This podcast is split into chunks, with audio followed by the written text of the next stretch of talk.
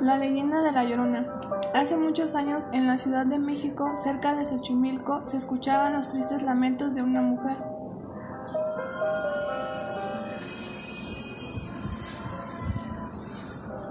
Decía una voz perturbadora.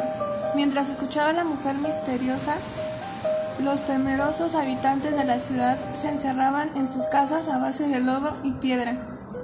Tampoco los antiguos conquistadores se atrevían a salir a la calle, pues los gritos de aquella mujer eran realmente espeluznantes. Los rumores decían que se trataba de la Llorona, una mujer vestida de blanco con cabellos largos y aspecto fantasmórico, que flotaba en el aire con un velo para cubrir su eh, horripilante rostro. Lentamente vagaba por la ciudad entre calles y plazas, y quien llegó a ser testigo de su presencia dice que al gritar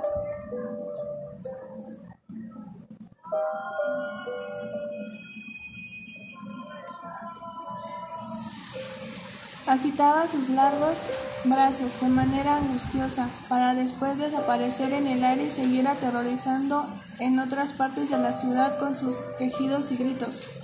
Mientras la llorona recorría las plazas, lloraba desesperada. Después de un tiempo se dirigía al río hasta perderse poco a poco en la oscuridad de la noche y así terminar desenvolviéndose entre las aguas. Esto pasaba todas las noches en la Ciudad de México y tenía verdaderamente inquietos a sus habitantes, pues nadie sabía la causa de aquellos lamentos. Algunas personas decían que la mujer tenía un enamorado, con el cual nunca había podido casarse gracias a que la muerte le había sorprendido inesperadamente.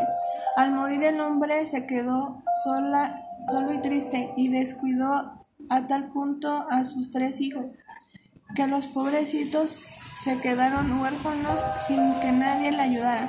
A causa de esto, la mujer regresaba del más allá para cuidar de sus hijos y los buscaba desesperadamente a través de los gritos y lamentos.